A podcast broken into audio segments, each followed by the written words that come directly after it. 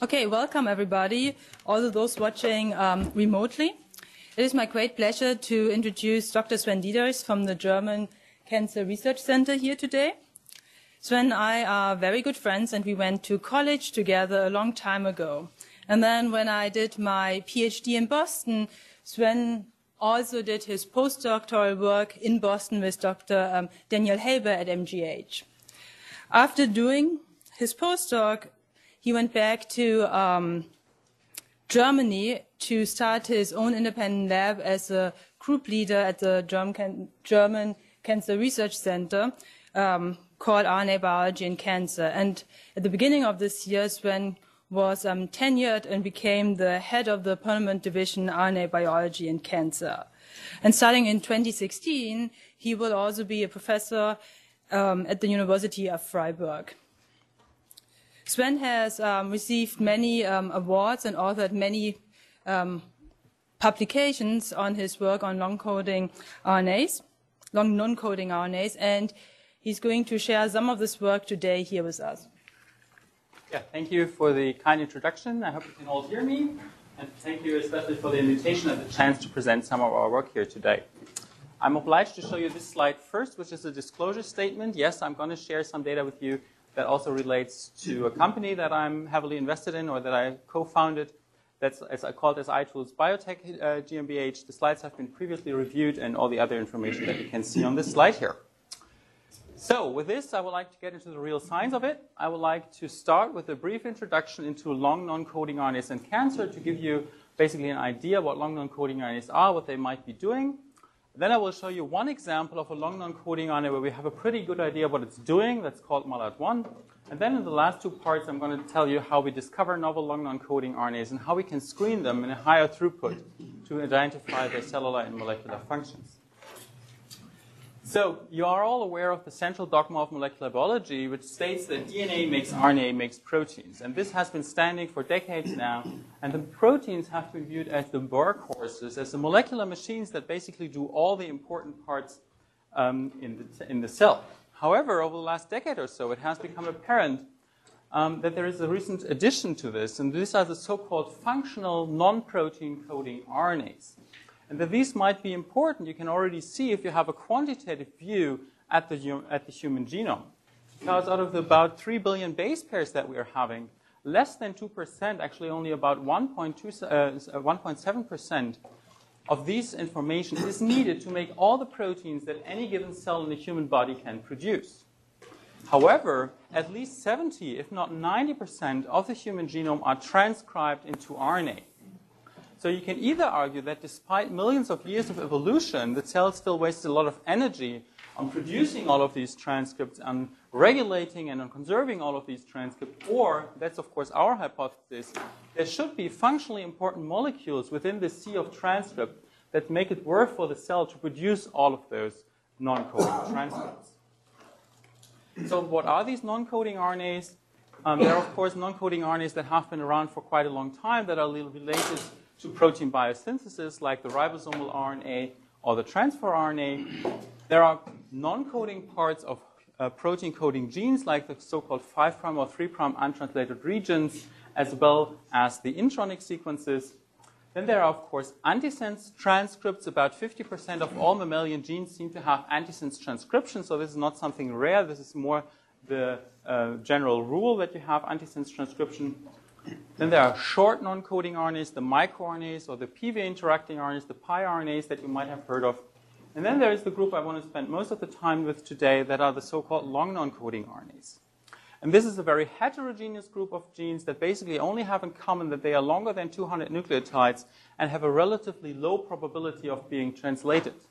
But um, other than that, they can occur in the nucleus, they can occur in the cytoplasm, they can interact with many different um, molecules in the cell, so they're a very heterogeneous group. At the moment, estimates go range from about 10,000 to 500,000 different long non-coding RNAs that you can find in the human genome. Why do we study non-coding RNAs in cancer? Well, you're all aware that cancer in many cases is a disease of the genome. Um, so we should also look at all the genomic changes that we can find in the genome and we are in the very privileged situation to live in an era where, for the first time, genomic and transcriptomic information is really readily available for a large number of patients. Um, if you think about it, the first Human Genome Project took about 11 years and $3 billion. Nowadays, at least in Heidelberg, uh, we run genomes in about three days for less than $1,000. So you have this kind of information available. But if you sequence entire genomes, I think you can immediately see that it wouldn't make sense to, all, to sequence the blue circle and then only look at the, the yellow circle, basically the protein coding genes, that, that you would be probably missing quite a lot of information in that case. And indeed, you do so because there are first evidences, and I want to share some of these with you, that indeed long non coding RNAs can do something meaningful in a cancer cell. So we have recently reviewed all the so-called hallmarks of cancer, so the properties that a cancer cell needs to acquire or a normal cell needs to acquire in order to become a cancer cell. And basically already today you can find a long non-coding RNA for each of those hallmarks of cancer that controls or regulates um, these respective phenotypes. At the molecular level, what's known about long non-coding RNA so far, I think you can group that very nicely according to the interaction partners that these might have. So on the one hand side, RNA can form triplexes or um, R loops together with DNA and lead to transcriptional interference or induce chromatin remodeling changes. So if you're interested in epigenetic mechanisms, it's now relatively well established that most of those um, complexes that modify histones um, are recruited to the DNA via a long non-coding RNA component. The second group, of course, are RNAs, because RNAs via complementary base pairing can, of course, interact with other RNAs and then affect alternative splicing by shielding or masking a splice site if you want so, or, of course, they can also generate endogenous siRNAs. The probably most important group is the interaction between RNAs and proteins. This is also what I will spend most of the time today with, um, where you can basically see that um, RNAs can modulate the activity of a protein, they can alter protein localization, or they can have a structural and organizational role. And last but not least, of course, a long non-coding RNA can also always serve as a precursor for a short RNA. So after this introduction, I would like to move into one example. That's a long non-coding RNA called MALAT1, uh, which is a conserved long non-coding RNA, which I discovered during my PhD thesis quite a long time ago. Long means in this case more than 8,000 nucleotides in the mature transcript. However, the longest open reading frame that could, transla- uh, could be translated into a protein is less than, uh, is just 53 amino acids. So this is less than you would expect just by chance in such a long sequence. In addition, if you do in vitro translation assays, you do not get any product, and no, in all the mass spec databases of the world, there's no transcripts, uh, there's no peptides annotated for MALAT1 that are uh, that, that could be found. So we're relatively certain that this is a non-coding RNA. What makes it interesting is its high conservation because this is something that you find in very few of those long non-coding RNAs. Many of them are primate specific. You do not find them beyond primates. Some of you will find them in mouse, but beyond mammals you find hardly anything. But MALAT1 you can find down to zebrafish. So it's very highly conserved, which often um, is associated with an important function. How did we discover MALAT1? MALAT1 stands for metastasis associated in lung adenocarcinoma transcript, and this is exactly what we did. So this was good old biochemistry. We did a subtractive hybridization before microarrays and RNA-seq were available um, to find novel genes that might be associated with metastasis or could lead to the prediction of metastasis in early stages of lung adenocarcinoma. Why is that? Why we were looking for markers is that in many cases this um, disease can be cured by surgery. You can completely resect the tumor. However, a fraction of these patients will show up three, four, five years later with distant metastasis, although the primary tumor had been completely removed. So we wanted to find out whether there's any property of the primary tumor that you could um, find out and that you could use as a marker to predict which patients go home after surgery and are cured and which patients basically should, would benefit from additional systemic chemotherapy. MALAT1 was the marker that was most strongly associated with it. So basically, we found high expression of MALAT1 in those patients that do metastasize after uh, complete resection of the tumor versus those patients that did not metastasize. And that, of course, also, as you can see in the Kaplan-Meier plot, has a significant impact on overall patient survival. After we published it, it was the first long non-coding RNA that made it onto the Affymetrix microarray, so the gene expression screening platform. And basically from there, every month there was a new paper coming out, finding a deregulation of MALAT1 in all kinds of different systems, My personal favorite paper is this one here, because if you shoot uh, HeLa cells into space, the gene that goes up also most strongly is MALAT1. So definitely you find deregulation of MALAT1 in very many instances. However, that of course didn't tell us what is actually the function of MALAT1. So when I started my own lab in Heidelberg, um, we wanted to find out whether MALAT1 is just a marker that's deregulated or whether it might be an active factor that uh, could have any role in lung cancer metastasis. And what you would often do is then to create a loss of function model. And nowadays, or at that time, standard, of course, was to use RNA interference, for example. However, that's a little more difficult for long non-coding RNAs than for, protein coding genes for a number of reasons that are listed here. Some of them are in the nucleus, where siRNAs usually do not work as well. Some of them have a very strong secondary structure, which also uh, could, could prevent binding of the siRNA. And some of them are just very highly abundant, so that even if you knock down 80% of these genes, you still have thousands of molecules per cell. So at this time, the first nuclease-based technologies came to market, which were zinc finger nucleases at the time before TALENs and CRISPRs were available. However, also this is a little more difficult for non-coding RNAs because most people use the zinc finger nucleases just to create um, a frame shift small deletion in the protein coding genes, and obviously that does not work for long non-coding RNAs. So usually when I present this slide, everyone thinks that I'm vastly exaggerating all these challenges that we, that we were facing, but I can tell you from our own painful experience that there's at least one gene that has every single problem that you see on this slide, and this is MALAT1. It's nuclear, um, as I think I show on the next slide. It's very highly abundant, so if you compare expression of MALAT1 to well-known housekeeping genes like beta-actin, RPLP0, GAPDH, MALAT1 easily beats them all. MALAT1 usually is expressed at about 10,000 uh, copies per cell. So that, even if you get 80% knockdown, you still have 2,000 molecules per cell left. So that was why we decided to come up with a new way how to shut down quantitatively these long non-coding RNAs. And we were using zinc finger nuclease at the time. Nowadays, of course, we use CRISPRs to um, open the genome specifically between the MALAT1 promoter and the MALAT1 gene, and then to introduce a stop codon, an RNA destabilizing element, if you want, so a stop sign between the promoter and the MALAT1 gene that then should give rise to turning off the MALAT1 gene quantitatively.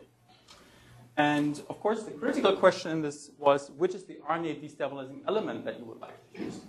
Um, and this, you can come up with all kinds of different ideas microRNA binding site, urate elements, or um, self-cleaving ribozymes, which are all good ideas, but they all do not work better than siRNAs. What works really well is an RNase P cleavage site, uh, which we have tested, but what works best is just a poly-A signal. That might come as a surprise to some of you because you're trying to think about poly-A signals as stabilizing something because they usually demarcate the 3' end of a transcript, stabilizing it and protecting it from exonucleogenetic cleavage. However, if you think about it, it demarcates the end of the transcript, meaning it also destabilizes everything downstream of it, and that's exactly the property that we are exploiting in our experiment. So we've created stable cell lines to create a, a, a quantitative loss of function model, and indeed we got already in the first round homozygous um, integration of our, of our construct, which in turn led to an about 1,000-fold silencing of MALAT1 compared to about 5-fold silencing that we could achieve using traditional siRNA. So now we finally, even for this very abundant nuclear RNA, had a loss of function model at hand so that we could actually study its function. Um, of course, since we found it as a marker associated with metastasis, the first thing that we looked at was migration.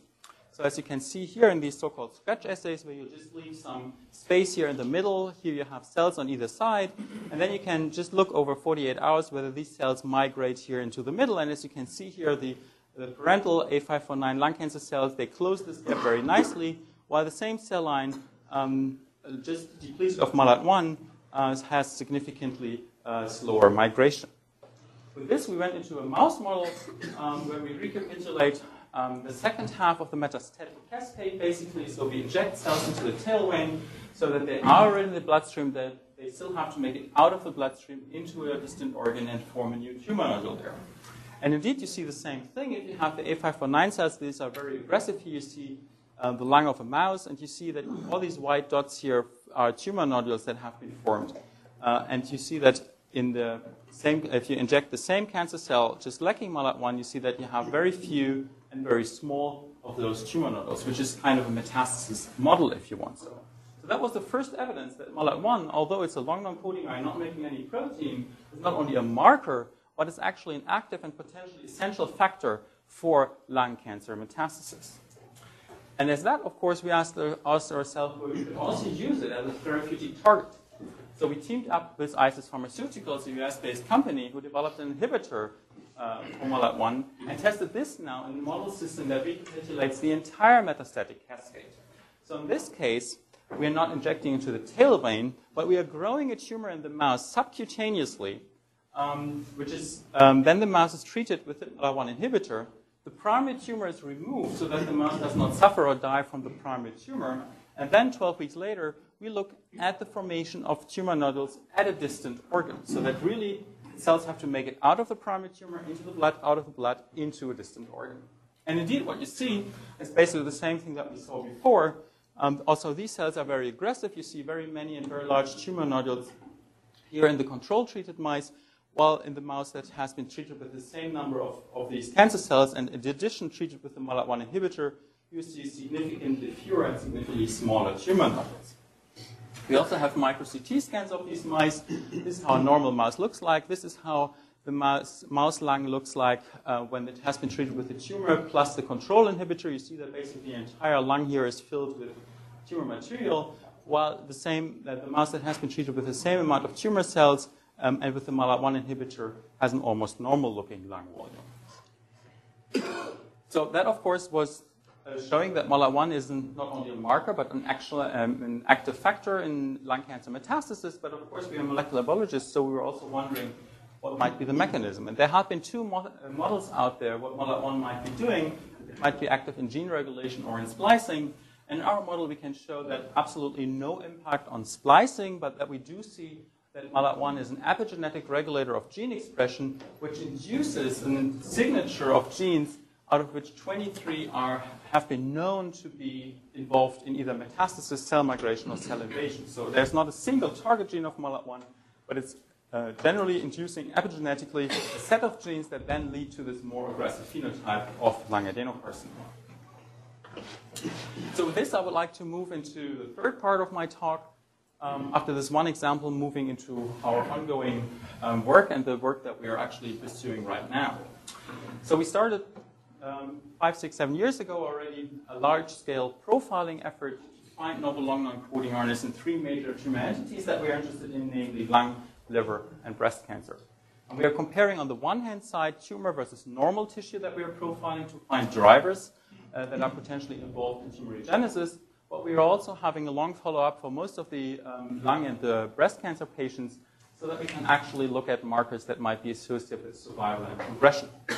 And this is complemented uh, by experiments that we have been doing in cell line models where we look at uh, DNA damage, cell cycle, and DMT so that we have data sets on, on those as well to complement our data. Today I only want to uh, speak about lung cancer because it is the major cause of cancer-associated death worldwide, and we have a pretty good idea where lung cancer is coming from. It comes from smoking and other airborne pollutants, However, we do not really have a good idea in which molecular underlyings uh, to, to cancer this then relates in the end. So in lung cancer, we find 479 long non-coding RNAs um, to be differentially expressed between tumor and normal tissue. So, um, and we see approximately the same number for lung, and, uh, for liver, and for for breast cancer. So, of course, I want to show you one example. These genes from lung cancer we call LOOCARs for lung cancer antigenic RNAs. This is LOOCAR number one. Uh, we looked at uh, 57 patients in two independent uh, cohorts, and in 56 out of 57 patients, we do find an upregulation of um, LOOCAR1 compared to this surrounding normal tissue. Um, then we did uh, northern blots, and you can see that indeed, yes, we find on the right, uh, right sides here um, after doing a race experiment, we do find strong expression in several lung cancer cell lines, but the other lung cancer cell lines are not expressed very strongly. And of course, there's also expression in uh, liver and uh, breast cancer cell lines that we are, that we are showing here. And then we um, have in our lab a protocol, a pretty much routine protocol that I call the, the, homework. So the basic characterization of a novel transcript that we're looking at, which includes like northern blot, race, all the good old, uh, good old things. um, but also in vitro translation experiments. There you see that um, neither LoCa3 nor LoCa1, so two of the long non-coding ions that we found, give rise to any protein product. We do biochemical fractionations of cells to find out that LoCa1 is cytoplasmic, while LoCa3, for example, is uh, nuclear. And then we also do in situ hybridization experiments uh, where you can see that also LoCa1 in this case here is a, is a cytoplasmically enriched long non-coding RNA. To find out about the um, cellular functions that these may have, we looked into different databases and found genes associated with um, LoCa1. And the interesting part was when we then looked for what are the are there any signatures associated with the genes that um, LoCa1 is associated with, we found that there's a very very strong correlation, basically the entire upper half of this of this table here, um, with E2F binding sites in the human genome. So obviously E2F, as you all know, is a transcription factor that's active during the cell cycle. Um, and so that was, of course, one of the things we wanted to look into in greater detail. So we first showed that LoCa1 um, is actually regulated um, by, um, by, directly regulated by E2F in different kinds of experiments. These are, are data from a collaboration partner, Doron Ginsberg in Israel, um, who had stable cell lines where you can induce um, E2F ex expression, and you can see that in all cases that we looked at, LoCa1 is induced by E2F. And of course, the next thing was to again generate loss of function. Look at one is much easier to target, so here we can just use, uh, since it's cytoplasmic, we can use um, siRNAs or Si pools. Um, and what you can already see when you just look into the cell culture dish, um, that the morphology is a little different, but the first thing that obviously um, becomes apparent is that you see that you have significantly fewer cells once you have treated your cell, uh, once you have knocked down LoCa1, which makes sense for a gene that's overexpressed in cancer generally. We then also quantified this using BITU assays, and as you can see here with two different chemistries, basically antisense oligonucleotides and, and siRNAs, and in different five different cell lines, two of them shown here, you can always see a dramatic decrease of cell proliferation uh, once you knock down LoCa1. Um, the underlying that could be due to apoptosis or cell cycle, and we can show that it's basically related to cell cycle progression.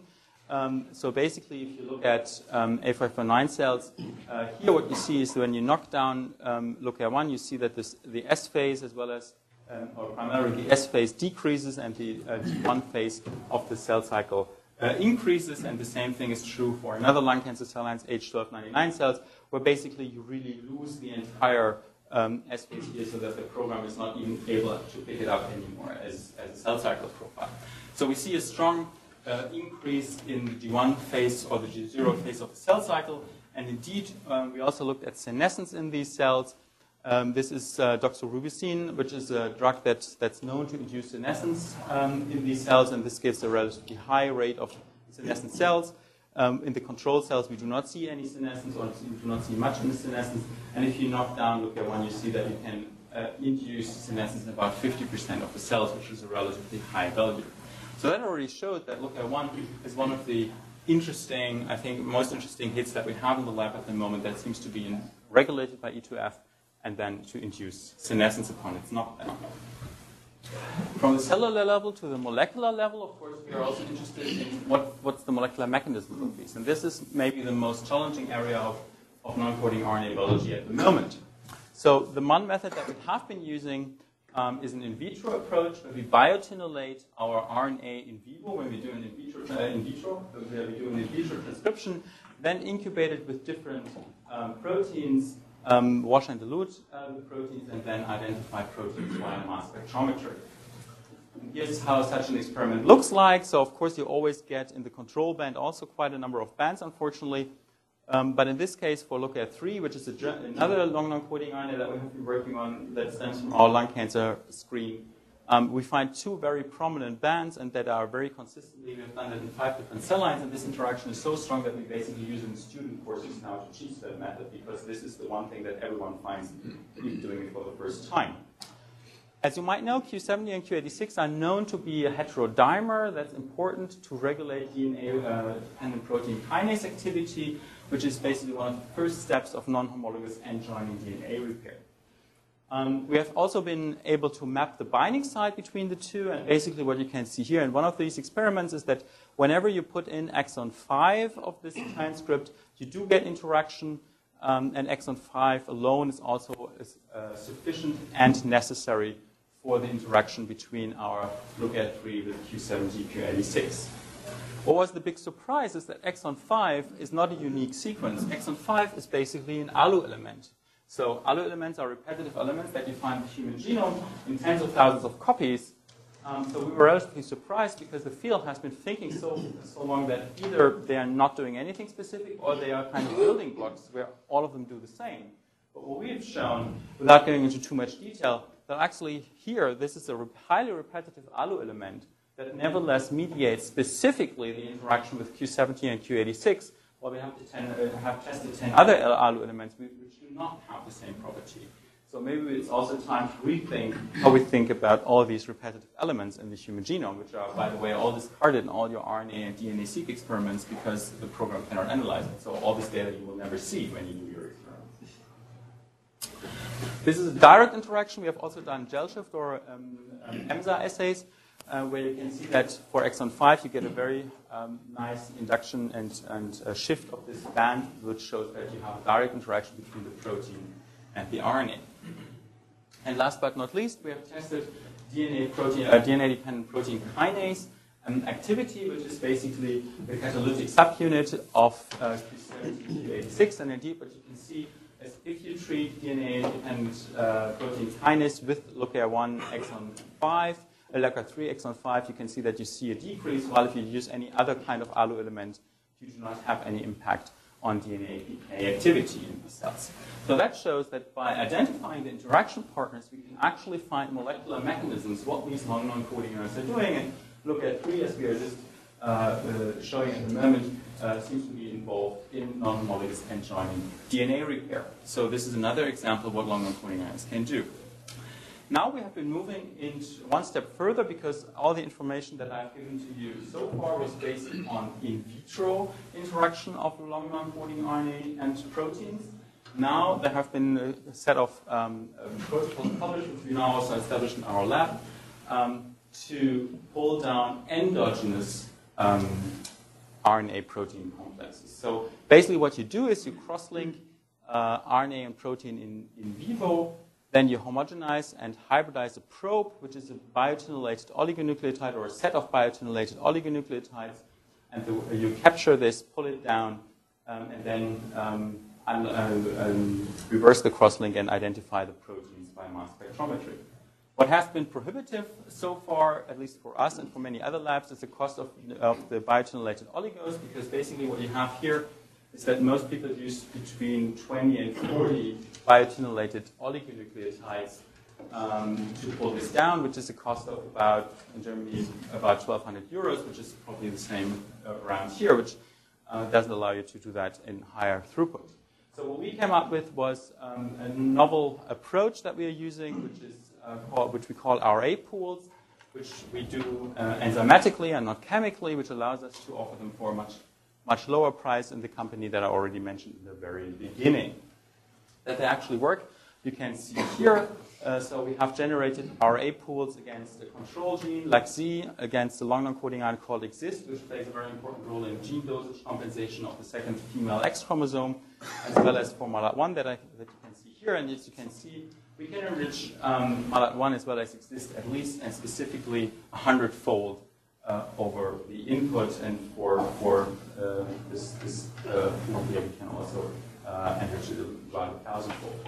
So that basically means that you can pull down specifically your non-coding RNA of interest from a wild mixture of any of your cells. The small caveat that I should mention is that um, usually we use about 200 million cells per experiment, so yeah, you need to big cell culture incubator to do it. So with this, I would like to move into the last part because what I've shown you so far was all basically done on individual long non-coding RNAs. so one by one. So basically, all every it's, it's uh, one grad student, one long non-coding RNA scheme, as I would like to call it. Um, but the problem is that we have found 479 long non-coding RNAs uh, in, in lung cancer alone. So we were looking for methods how to speed that up a little And what we actually did was we used the expression profiles, um, knowing which long non-coding ions are regulated and which ones are expressed at all in cancer, to, uh, to generate our own siRNA library targeting the 638 most strongly upregulated long non-coding ions in cancer using about 3,200 siRNAs. And we have them in an arrayed format so that we can basically screen for each and every single um, long non-coding RNA individually, and of course we are screening for loss of function phenotypes in all kinds of of cancer entities. So the first and most simple thing that you can do is, of course, to just look for cell viability, and this is what we've done. Um, we find uh, here's such an experiment. Every dot is one siRNA, basically. The Z-score indicates um, how significantly the phenotype under investigation, cell viability in this case, is affected. And in our case here, a high Z-score indicates that you have a strong negative impact on cell viability. So what you can see here is that all the green dots, the negative controls, are around here, around cluster around zero, which means very nice. Um, negative controls don't do anything. We have a couple of positive controls in here. This, for example, is PLK1, which has the strongest effect here on, on um, cell viability. And then you can see that we find literally hundreds of siRNAs targeting non-coding RNAs that reproducibly shut down cell viability. Um, and maybe you can even see here this, these four yellow dots, which all belong to the same gene, which is the gene that we call the Lucidity for viability enhancing lung cancer transcript, where we have four different siRNAs all giving us the same phenotype of a significant reduction of cell viability. So that's a relatively easy endpoint assay that you can do. Um, we also made the mistake of entering a much bigger project, which took us about two years of our lives. Um, uh, to look into um, high throughput, high content microscopy, which basically means for all the 3,200 uh, 3,200 siRNAs, we took movies of cells um, every, uh, and took pictures every 30 minutes. So in the end, um, you have about, if you do it in triplet, which we did, you have about 10,000 movies of cells. Um, which have been stained with H2B mCherry, which stains for the, for the uh, DNA and the nucleus, basically. This is a histone plus GFP tubulin to stain for the, uh, for the tubulin cytoskeleton, the spindle apparatus, basically. And initially we planned, and that's why I'm regretting in retrospect how you've done that, because we had two bioinformaticians who said, yeah, it's very easy. The computer does it all for you. Um, uh, the analysis, in the end, we had a graduate student uh, sitting in front of a computer for three months and looking at 10,000 videos individually. But the good news is we found something um, we found, for example, long non-coding RNA that if you knock it down, basically all cells at a later stage uh, enter pro-metaphase arrest and um, do not know how to get out of it for a couple of hours. Um, you see that um, there are individual examples that probably the computer wouldn't have picked up, but that you can see by eye very easily, where you have so-called polylobe nuclei, so the nuclear morphology is completely altered. And obviously here, for example, you have a long non-coding that seems to have something to do with cell migration because the cells grow normally. They just grow in nests and cannot move away from each other and cannot um, um, migrate anymore, obviously. So lots of interesting candidates, lots of interesting phenotypes that we get from the screens. But I have to make a confession because that actually, this particular picture was my personal first, long, uh, first siRNA screen. So having heard a lot about off-target effects, I was wondering, um, I found many hits, as you can see here, literally hundreds of siRNAs that do give me a strong phenotype. Um, so my question was, are all of those now great hits and I should hire a hundred new graduate students to work on each of those hits, or should I be worried about specificity of the whole thing? So I started getting into the literature a little more and found the following paper that I would like to share with you because I think every grad student should have heard about it. Unfortunately, it was published um, uh, in a very small journal that I obviously had never heard about before, but was published by NIH, so usually an, I think um, an institution that's known to do quite good science. And that what they did was to look at what's the specificity of a screen of a screening that we are getting. And usually, you get uh, in a paper, you always get this figure here, and this is exactly the figure that I showed you before, right? Um, you do replicates, meaning you compare what happens if I take the same siRNA twice. Do I get the same result? And obviously, that's exactly what happens. Yeah, you have an R of 0.94, so you have a very high positive correlation. If you do it twice, you will twice get the same result, which is good. However, what happens if you take two siRNAs that are not identical but have the same on target, so they should knock down the same gene? You would expect that if you have a specific interaction, you should expect that in the end, you should get the same result, right? However, your R goes down to 0.07. So basically, pretty much random. However, that, what they also did is ask the question, okay, if we have two siRNAs designed against different targets, different on targets if you want so, but having the same seed region, so nucleotides 2 to 7 were identical, which are this, um, the seed region that usually mediates microRNA-like effects that then might give rise to off targets, then you get not a perfect, but a relatively good correlation, which means that much more of the phenotype that you're seeing is prone to, uh, due, to off targets rather than on targets. So that was basically for me the signal that yes, it's nice to have 200 hits, but in the end, probably 20 of them are real. So um, I was a little bit frustrated, maybe, as you can understand, after having invested quite a lot of money and time into all these screens and then find out about this. Um, so I was looking for alternatives, and I actually found them in a paper um, that Gunther Meister um, has published, and uh, Gunther and I now run this company together, because their idea was to use SI pools, so pools of 30 siRNAs that you can pool together in order to dilute the off-target effects that each individual one brings without compromising the on-target because all the 30S siRNAs have the same on-target. So basically what they do is to design 30S siRNAs, defined siRNAs, that have all the same on-target, but have been handpicked so that basically none of them have the same off-targets because they all have different seed regions. And then, of course, if you have all the same on-target, you can dilute your siRNA 30-fold, um, your individual one, and so you dilute out your um, your off-target effects. And this is what they have done in this, uh, published in 2014. Basically, they picked an siRNA that was known to have a relatively large off-target effect. And you can see here that an off-target is here even at one nanomolar concentration. And most of you are probably using siRNAs at like whatever, 30 nanomolar concentration. But even at one nanomolar concentration, you see here that it goes down 60%, the off-target.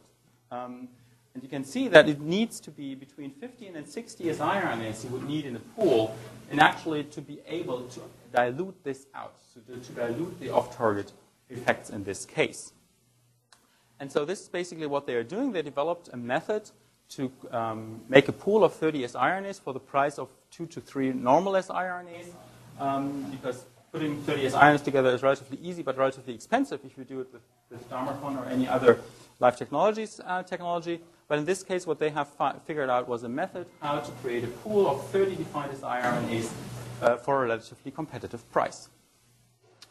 And this is how a, transcript, a, trans- transcription profile of a single siRNA looks. This is how a transcription um, um, profile of an Si pool against the same target gene looks. You can see that the on-target knockdown here is comparable between the two, but you can see that obviously the off-targets, the red dots, are significantly fewer.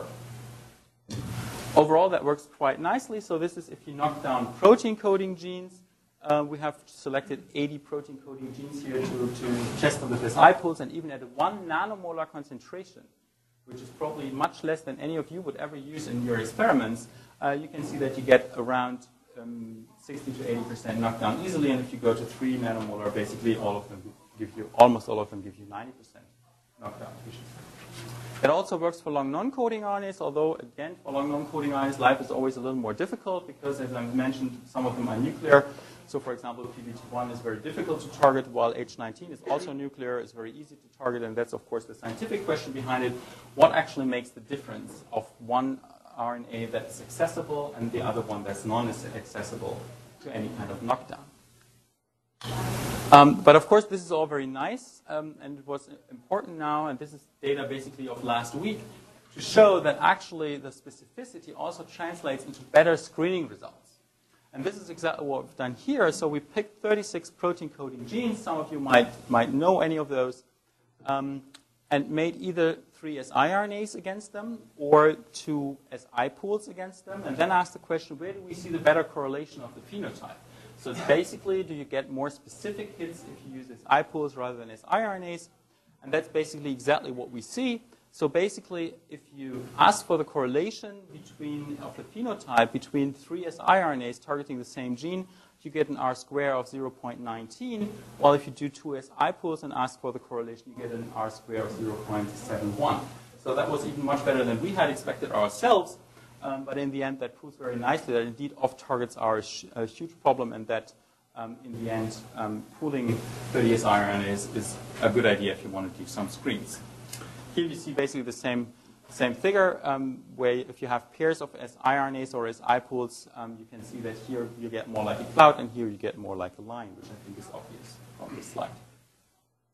And so we used this new technology that became available of the Si pools to actually validate our hits. And this is, for example, something that's obviously an off-target because here we have two siRNAs that give us a very nice knockdown and a very nice uh, phenotype. However, the Si pool gives us exactly the same knockdown, but not the same phenotype. But luckily for velocity, we found that obviously this is specific because we have four siRNAs uh, where we see very nice knockdown. The Si pool gives us the same knockdown and also the same phenotype, so that velocity seems to be a true hit. Yeah, with this I would like to come to an end and summarize what I've shown to you. I started with a story about MALAT1, which is not only a marker but an active player and maybe therapeutic target for lung cancer metastasis and metastasis prevention in this case. I've told you how we are discovering novel long non-coding RNAs mainly by profiling. Um, I showed you the microarray data. Of course, nowadays we're doing RNA-seq data. And last but not least, how we are going about function I showed you cellular loss of function models for LoCa1, which seems to be involved in senescence. I showed you the RNA affinity purification uh, technology that told us that LoCa3 seems to be involved with Ku70, Ku86, and DNA repair.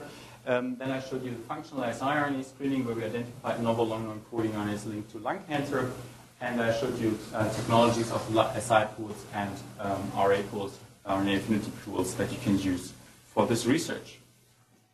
With this, I would like to acknowledge the people in my lab um, in Heidelberg at the moment, um, as well as numerous collaboration partners, especially clinical partners without whom we couldn't have done this research, and of course also our, our funding sources. Um, I also want to mention that um, for the new lab in Freiburg, we're offering two postdoctoral positions. So if there are any grad students in the room looking for a job and are interested in RNA bioinformatics, lung cancer research, or RNA biology, please let me know as soon as possible. And with this, I uh, am told that I have to give this slide in addition. I hope that some of you might know what it might mean.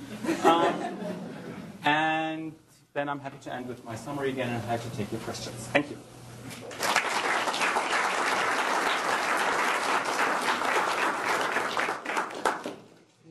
Yes, please. Uh, so what do you think your yield is? There's 10,000 or whatever number you want to put on, on of non-coding RNAs. And how many of those do you think, in the end, might be functional? Obviously, it takes a lot of technology to sort out one. Uh, you, you, mean which, which, fraction of the long non-coding RNAs are functionally important? Um, since none of you is probably my grant reviewer, I would say between 1 and 10% would be good. In my grants, of course, I write that all of them are important. But um, um, I think that's not, that's not very realistic. Of course, there's spurious expression, there are uh, bidirectional promoters, and probably the other side doesn't do anything. But once you start getting into transcripts that are conserved, transcripts that are highly expressed, transcripts that are spliced, that are interacting with specific proteins, I think it becomes relatively likely that many of them will do something.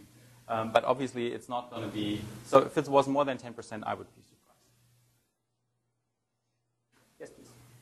I wouldn't think, I wouldn't guess they would be very permeable to cell membranes and so on. Once you get something useful, how do you propose to use it to advantage any biological situation? Um, I'm sure you're making it. I don't get it, but that's a different question. Um, so one question, uh, one answer that, that would be possible is that you can find long non-coding RNAs also outside of the cell, if that was what you were referring at. So you, you find long non-coding RNAs very unstably in the serum, but you also find it in vesicles in the serum, um, together with microRNAs as well. So there seem to be millions of vesicles, microvesicles, that are swimming around in our blood that seem to transport, or seem to be not doing nothing else than transporting RNA from one organ to another organ. No one really knows why people claim that this would be like a second hormone system in the body. Um, I'm not personally working on it, but the data that I've seen so far is so conflicting that I wouldn't put it now into my lecture, I would say, but it's definitely a hypothesis that's out there. So exosomes. I've seen papers about exosomes mm-hmm. containing various things. Yeah. Proteins, RNAs, everything.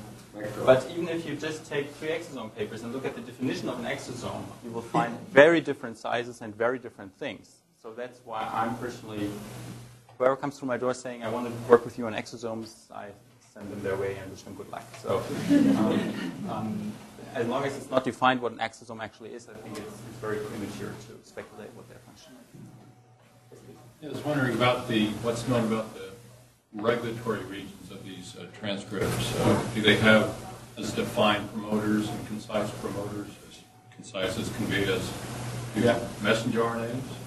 Uh, yes and no. So as I mentioned in the beginning, um, long non-coding is a very heterogeneous group of transcripts, and that also applies to how they are regulated. So many of them are likely polymerase II transcripts, and hence have normal polymerase II promoters with transcription factor binding size, GC boxes, TATA boxes, whatever you, you're looking for. Um, look at one, as you see, is regulated by E2F, so very classical um, int- introduction or induction by um, transcription factor. Um, however, many of them, of course, are also um, transcribed from tri- cryptic promoters. Many of them are transcribed from bidirectional promoters. Um, so I think there it's also very important to really individually look for the individual candidates. I think it's diffi- difficult to make any general statements from that point.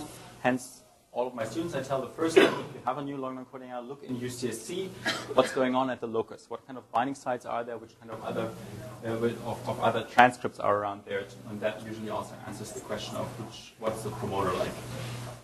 I was really intrigued by your early observation that uh, uh, many of these non-coding RNAs are found exclusively in primates. And I had, and I had thought that maybe this, accumulation of evolutionary pressure going all the way back to teleos and such, but if there's this, if they're only found in primates, what do you, what do you think is happening? What's the driving force that all of a sudden all of these have erupted so late in the evolutionary stage? So primates obviously have a very high, comparatively relatively high content of non-coding DNA in their genome. We're carrying around a lot of base pairs that we actually wouldn't need compared to many lower um, complexity, uh, lower complexity organisms, the so-called complexity paradox. Um, there are basically in the field, I have not been personally working on this, um, in the field there are two ideas about this. One says it's junk, and that's why you don't find it conserved, which might have some. Um, and the other um, kind of uh, group, of course, says that um, has to do with brain development. Um, so there are relatively many of those long non-coding RNAs are relatively specifically expressed in the brain, in individual cells in the brain. So it's not entirely unlikely that at least some of them, I would, again, yeah, 1 to 10% is the range that I would always argue with.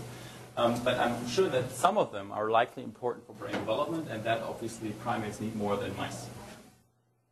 Hopefully. Is there further evidence to the existence of maybe um, RNA domains or an RNA code uh, in regards to binding to specific proteins such as methyltransferase or something like that? Yes. So this is, of course, much more difficult than for protein coding genes, as so many things are for non-codingized. Um, so for protein coding gene, if you have a new gene, um, you can basically go to a database and they tell you what the domain looks like, and then you know whether it's kinase or not.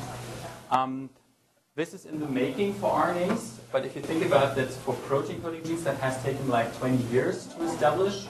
Um, I think if we can do it in 20, that would be very fast, because what you have to keep in mind is that basically we're, we, we are facing the challenge that we do not have 20 letters, like 20 amino acids. We only have four different bases. Yeah, so to find a specific domain within four different bases that you have in a certain uh, region or that it can fold in a certain way uh, is relatively difficult. So, so far, um, there are very few um, serious papers saying that there is some kind of domain of anything. There are, of course, folding structures, like an alu element has a certain fold with two arms and so on. But as soon as you're getting away from repetitive elements, it's even very difficult to predict reliably um, a fold, especially a fold in vivo. So of course there's mfold and there are computer programs that do that for you. But if you then screen, let's say, for, through the first 50 predictions that this program will make, you will easily see that with, with basically the same delta G, there are 20 different um, um, things possible, structures possible. So unfortunately, there's not yet. Um, I know that some of my colleagues are working on this. Uh, we are ourselves starting to getting also into mRNA structure. um, to, to look at that in, in higher throughput, but there's no such thing as certain domains that, that you could link to any function. On that note, if anyone is interested, I just come from a meeting in, in Boston where I think Dave Bartel, as always, have, has given a, a fantastic talk. And he, for example, found that the most stable structure that everyone sees in DNA and RNA are so-called G quadruplex. So, so just stacks of G's onto each other. And everyone has ever, ever thought um, that, that this is really stable. Yeah? They are potassium dependent, but as long as you have potassium in the cell, which you have with 150 millimolar, usually they will form. Now they finally found a, found a way to show that whether this occurs in, in the cell in real life. And although this is the most stable RNA structure I think that anyone has ever looked at, they don't find it in the cell. They find it in bacteria. Bacteria, interestingly, do not have G stacks in their genome, so obviously they avoid it that way. But in any kind of eukaryotic cell that they have looked into, although you can predict it, you can fold it in vitro, you can do structures in vitro, everything, obviously in human cells, there's a mechanism that specifically avoids that they find any, any, any of these G quadruplexes. Yeah? So that makes it a little more complicated in this case, and maybe in 10 years, and maybe with your help, we can figure it out. any other questions? Yes, please. It seems like many of the um, potential mechanisms of action involve um, sort of molecular interactions with these molecules. So I'm just wondering, in terms of the what the intracellular concentrations of these things are that allow them to be both regulating and regulating things. Mm-hmm. Is it high or low? Um, the majority of long non-coding is relatively lowly expressed. It's less expressed than most of the protein coding genes. MALAT1 in this regard is also the big exception. MALAT1, as I said, between 8 and 10,000 molecules per cell. Velocity, 5 molecules per cell. So that's the range in which we're arguing. Um, the, the one thing is that many of them seem to be, especially the nuclear ones, seem to be concentrated at one spot. So in many, for many uh, longer you see very specific patterns also in the subcellular distribution. Meaning, of course, you can have locally a very high concentration of it. And if you think about in cis effects, basically two to four copies, depending on whether before or after S phase, are completely sufficient to cover all the spots that they need to, that they need to cover. Because if you're in cis binding to one site in the genome, you only need two molecules and you have the genome covered.